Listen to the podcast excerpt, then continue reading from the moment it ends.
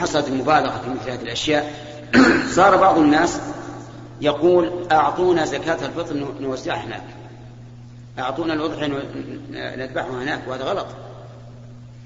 زكاة الفطر في البلد الأضحية عندك وعند أهلك ضح أمام عيالك حتى يتبين هذه الشعيرة العظيمة.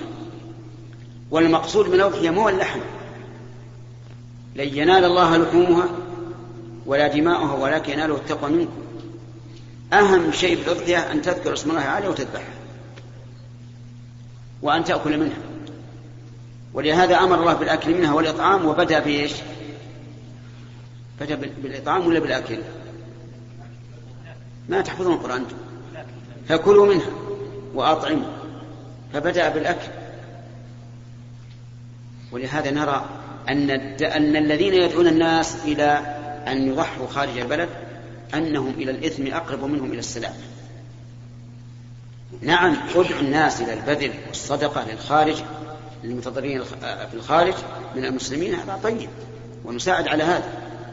لكن أما أن ننقل شعيرة من شعائر الإسلام الظاهرة إلى هناك غلط غلط عظيم. أما كفالة اليتيم فإذا وجدت يتيما هنا فكفالته هنا أولى.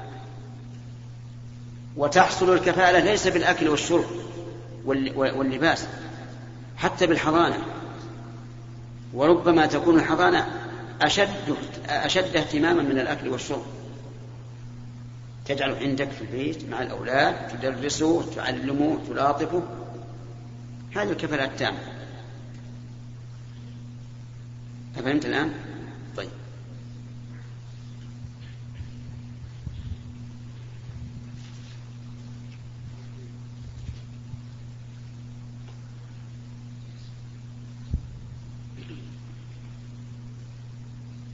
بسم الله الرحمن الرحيم. فضيلة الشيخ حفظكم الله. أهدى الرسول صلى الله عليه وسلم يوم النحر. أهدى الرسول صلى الله عليه وسلم يوم حجة الوداع مائة من الإبل. هل هذه المئة له خاصة أم له ولأزواجه؟ أهدى النبي صلى الله عليه وسلم في حجة الوداع مئة ناقة. ذبح منها ثلاثة وستين بيده. والباقي أعطاه علي بن أبي طالب يذبحه. ويوزع لحمه. وأمر أن يؤخذ من كل بعير قطعة. فجعلت في قدر فطبخ فطبخت فأكل من لحمها وشرب من مرقها. تحقيقا لقوله تعالى فكلوا منها.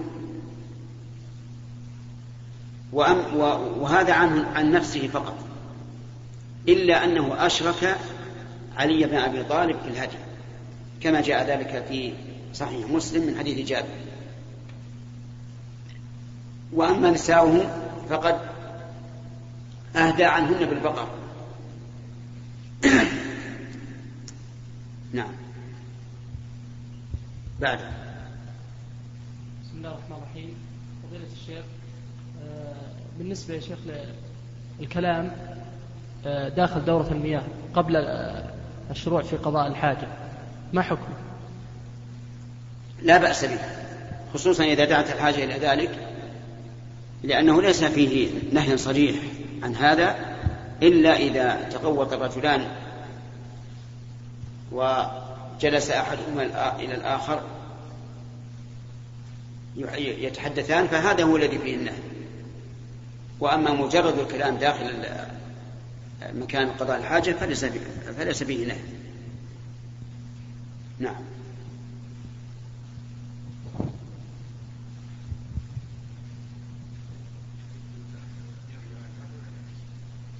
قلنا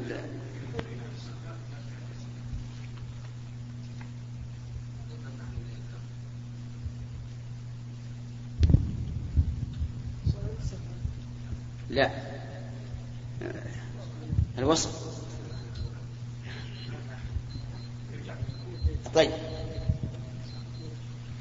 أحسن الله الساجد. نعم. رفع الساجد. نعم. عند السجود. لو رفع يده اليمنى أو اليسرى. لحاجة هل توجب في حال السجود يجب على الإنسان أن يسجد على سبعة أعضاء. على الجبهة والأنف وهما عضو واحد والكفين والركبتين وأطراف القدمين. ولا يجوز أن يرفع شيئا من هذه الأعضاء. لا الأنف ولا الكف ولا القدم. لكن لو دعت الحاجة أو الضرورة إلى ذلك وردها بسرعة فأرجو أن لا يكون به بأس. نعم.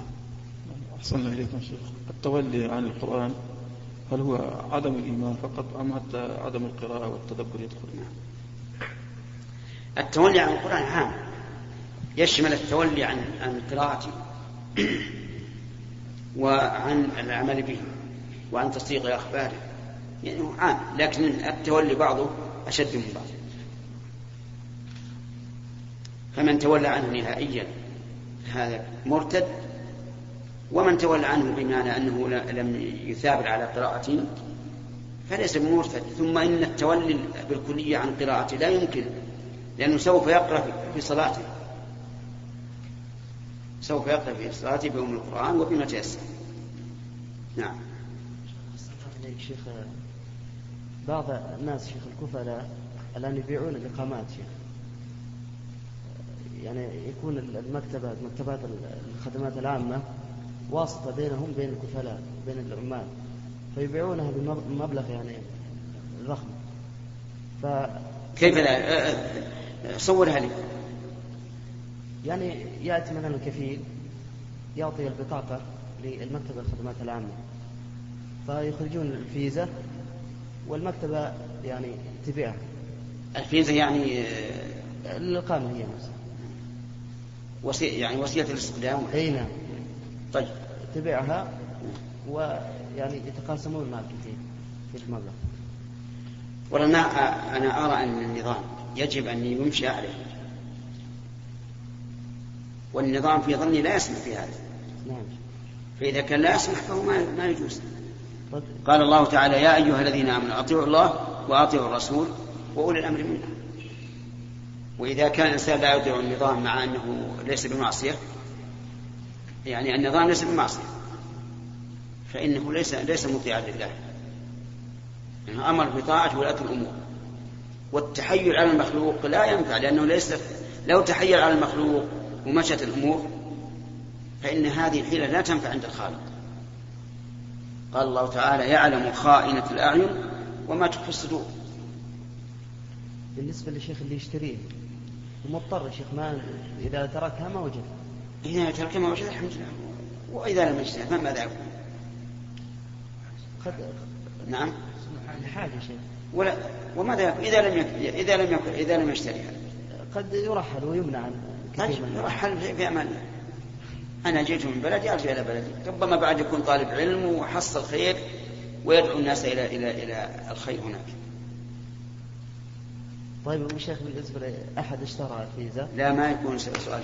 لا يا شيخ استفسار كل الأسئلة استفسار. أعطني على اليسار فضيلة الشيخ إذا مسح على الخفين قبل انتهاء المدة ولو فترة يسيرة هل يصلي؟ هل إيش؟ يصلي يعني فيه؟ أي نعم. إذا مسح الإنسان على الخفين أو على الجوارب التي هي الشراب قبل انتهاء المدة فهو على طهارته حتى ينتقض الوضوء. بمعنى أن تمام المدة لا ينقض الوضوء. والذين قالوا بأنه إذا انتهت المدة انتقض الوضوء ليس عندهم دليل. أفهمت؟ شيخ بارك الله فيك بالنسبة لشخص يفسر القرآن الكريم بلغة قومه ولكن لا يحسن في النحو هل له ذلك؟ لا يحسن إيش؟ لا يحسن في اللغة العربية نحو أي. هل له ذلك؟ أي ما يعني. تفسير القرآن بارك الله فيك بلغة غير العربية لا بأس به بل, بل لا بد منه لأن غير العربي ما يفهم وش معنى كلام والله عز وجل قال وما أرسلنا من رسول إلا بلسان قومه ليبين لهم لو أن رجلا غير عربي تكلم أمامي ما عرفت ما يقول.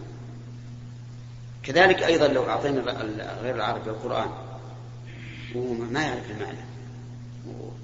صحيح يقرأه بالعربية ويتعبد لله بذلك ويؤجر عليه ويثاب كما يثاب العربي لكن لا يمكن أن يعمل إلا إذا عرف. منه فتفسيره بغير العربية لا بأس به.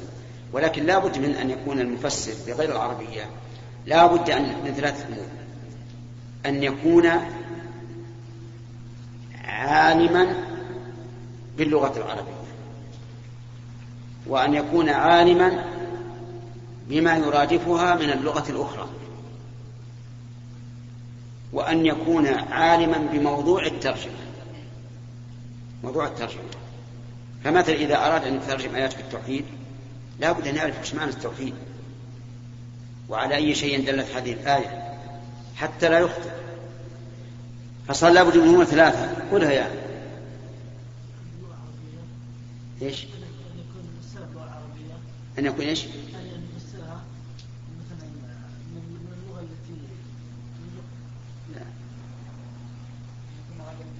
أن يكون عالم باللغة العربية.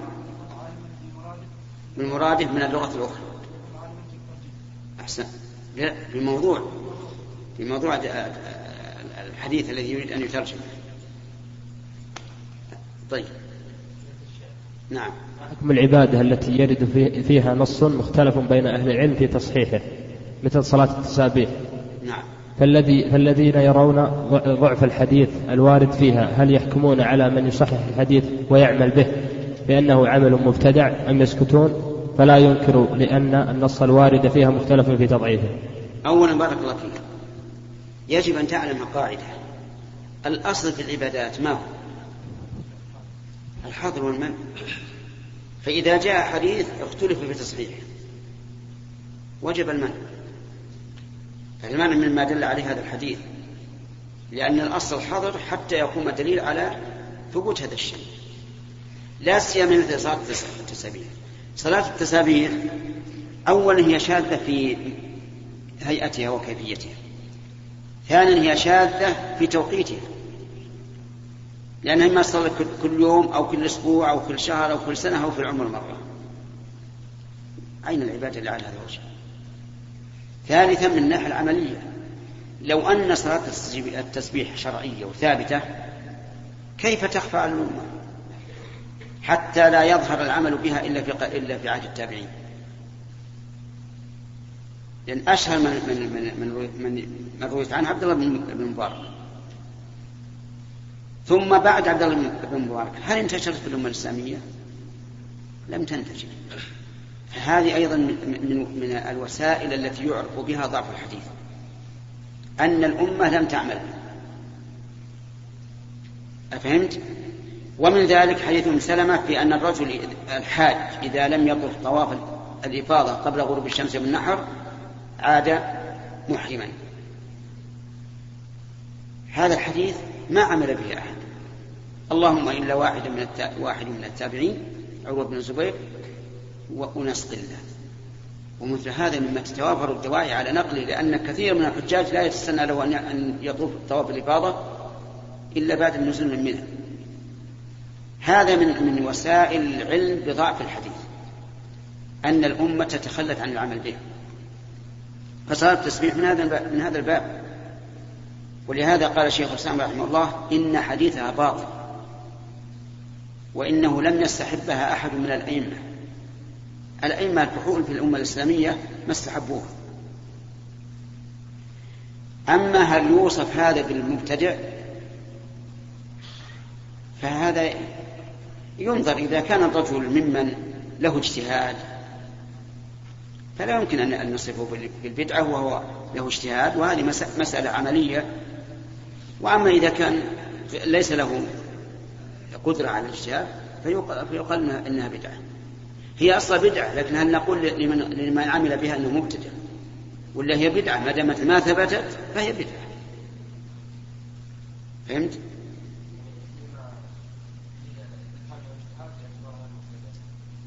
بالنسبة له ما سميه مبتدع. لكن نفس هذه الصلاة بدعة.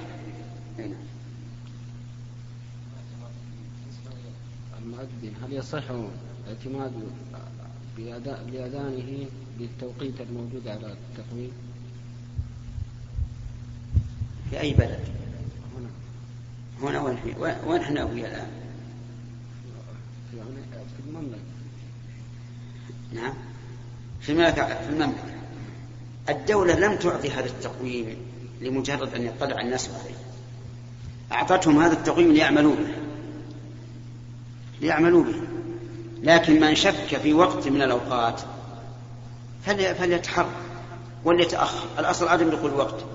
فمثلا لو شككنا في الفجر وهو الذي الآن فيه الإشكال فإن كثيرا من الإخوة خرجوا وراقبوا الفجر في الليالي المظلمة الصاحية ووجدوا أن التقويم متقدم.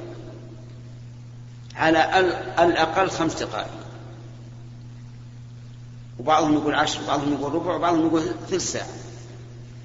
فإذا كان الإنسان في شك من هذا ولا بد أن يكون في شك فليتأخر. ولا ضر. أما بقية الأوقات فما علمت فيها اختلافا بين الناس. لكن قيل لي إن بعض الناس يؤذن المغرب والشمس موجودة ولعل هذا من من أجل ساعته تكون مقدمة ويؤذن على الساعة وهو لم يشاهد الشمس. فضيلة الشيخ إذا دخل رجل المسجد وهو يعلم أن خلفه جماعة ووجد الإمام في التحيات هل يدخل معه لحديث النبي صلى الله عليه وسلم فما أدركتم فصلوا أم ينتظر الجماعة الثانية؟ وأيهما أفضل؟ الأفضل أن ينتظر الجماعة الثانية. لقول النبي صلى الله عليه وسلم من أدرك ركعة من الصلاة فقد فقد أدرك الصلاة. فهذا الذي لم يدرك إلا التشهد لم يدرك صلاة الجماعة. حسب مفهوم الحديث. من أدرك ركعة من الصلاة فقد أدرك الصلاة. وهو الآن يتيقن أو يغلب على ظنه أنه سيجد جماعة. يتيقن. اذا اليقين مقدم. قد ينتظر ويصل الجماعة. لكن يبقى النظر هل الجماعة الثانية تأخذ أجر صلاة الجماعة 27 درجة؟ لا ما تأخذ لكن الجماعة أفضل من الواحد. لحديث أبي بن كعب صلاة الرجل مع الرجل أزكى من صلاته وحده وصلاته مع الرجل أزكى من صلاته مع الرجل وما كان أكثر فهو أحب إلى الله.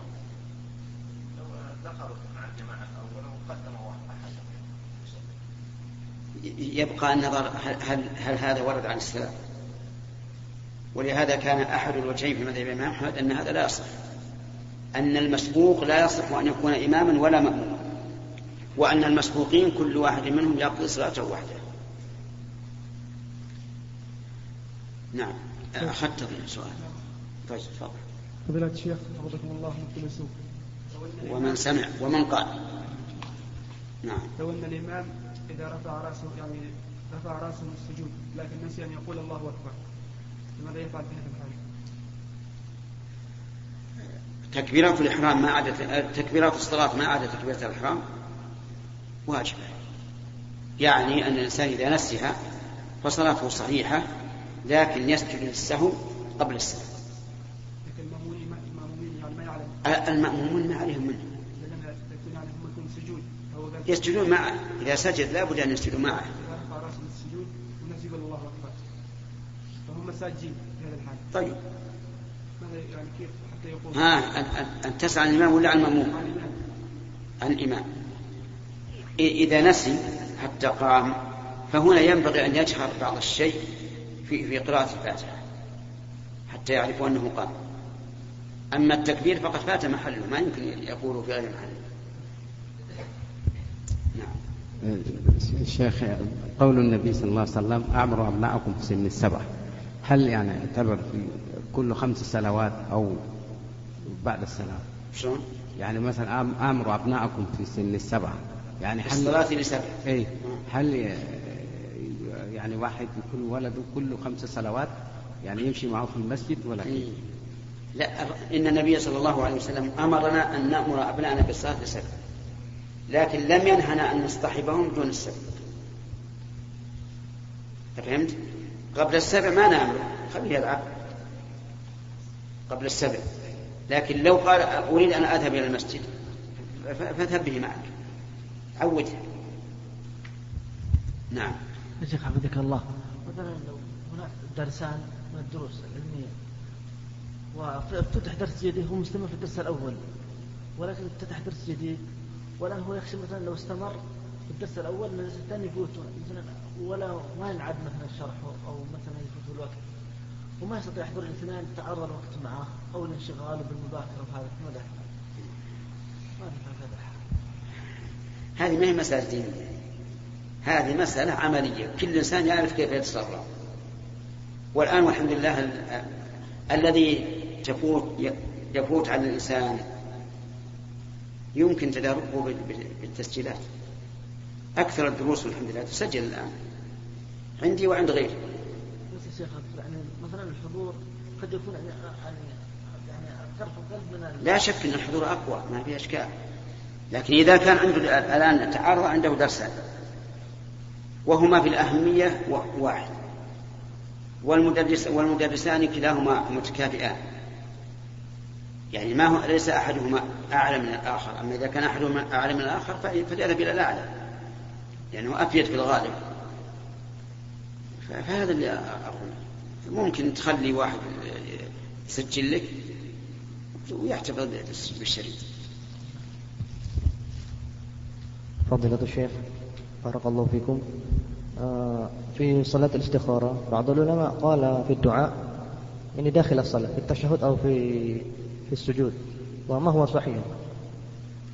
أتحفظ حديث الاستخارة؟ اقرأ. قال النبي صلى الله عليه وسلم.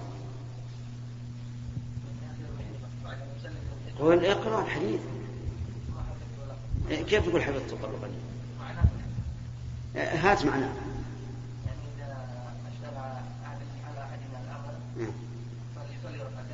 ثم؟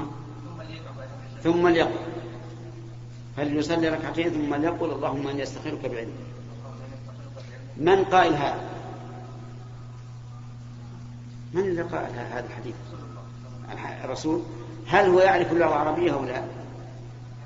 ها؟ أجب. يعرف. هل هو يعرف أن ثم تدل على الترتيب أو لا يعرف؟ يعرف. هل قالت فليصلي ثم يقول وهو يريد أن تكون مرتبة أو لا. أجب. أراد ذلك. انتهى.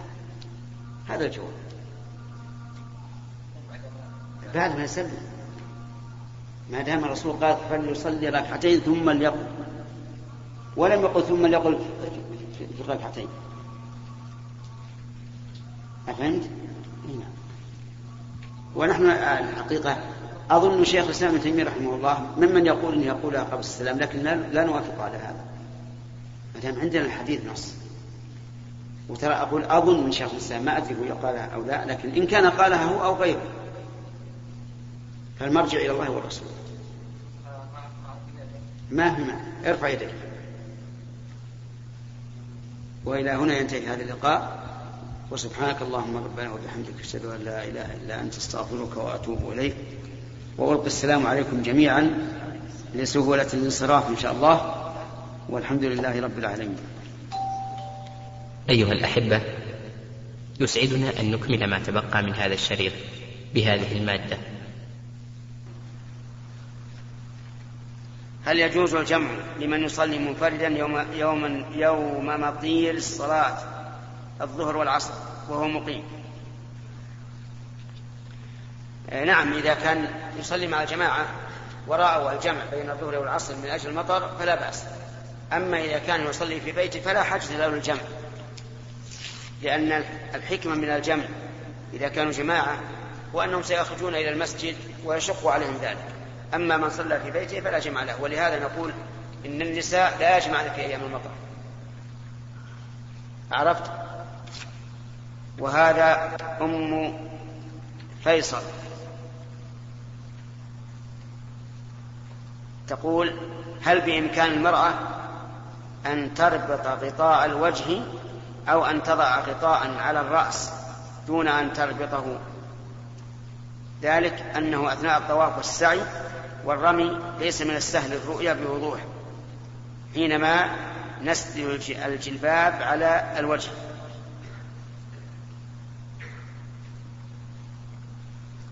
نقول لا بأس إذا إذا تعين غطاء الوجه ولا ولم يمكن إلا بشده وربطه في حال الإحرام أو غيره فلا بأس.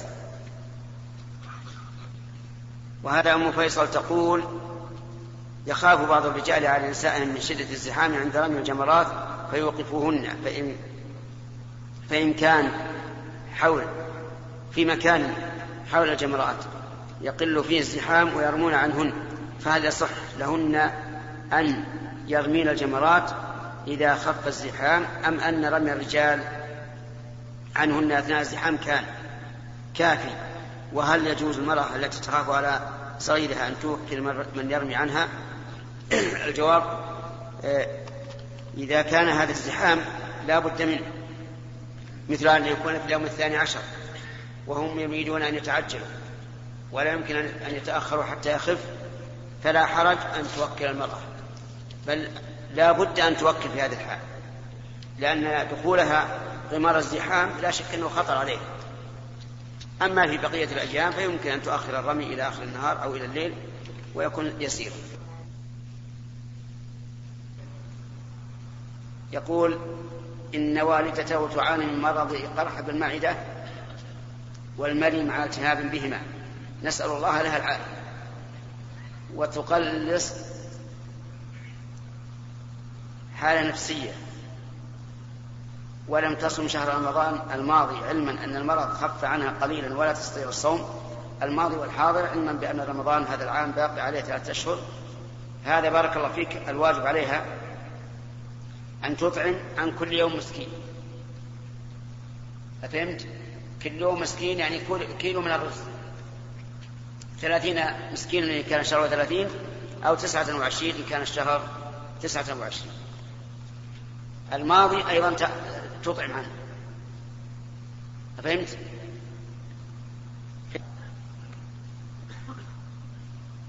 أختكم هل يجوز للإنسان إذا وجد لقيطا أن ترضعه زوجته؟ الجواب نعم يجوز أن ترضعه بل يجب إذا لم يوجد ما يقوم مقام إرضاعها لأنه إنقاذ معصوم من هلكة وتكون أما له ويكون زوجها أبا له من الرضاع نعم. يقول رجل باع على آخر بضاعة يسددها على أقساط شهرية وثمن المبيع تسعة آلاف ريال واتفق على أنه إذا تخلف المشتري عن التسديد فإنه يدفع زيادة على هذا المبلغ قدرها ألف ريال. وهذه الزيادة تعطى لمن يستخلص منه المال. فما, فما حكم البيع؟ هذا الشرط فاسد وباطل لأنه ربا. إذ أن الإنسان إذا باع السلعة بثمن فإنه لا يمكن أن يزيد فيها. فالشرط باطل ولا يصح وليس له إلا ما باع به أولا. أيها الإخوة في ختام هذه المادة نسأل الله أن نلقاكم في لقاءات متجددة. مع تحيات مؤسسة الاستقامة الإسلامية. للإنتاج والتوزيع في عنيزة. شارع هلالة رقم الهاتف والناسخة الهاتفية صفر ستة ثلاثة ستة أربعة ثمانية ثمانية ثمانية صفر. والرقم الثاني صفر ستة ثلاثة ستة أربعة خمسة ثمانية ثمانية صفر. ورقم صندوق البريد اثنان وخمسمائة وألف.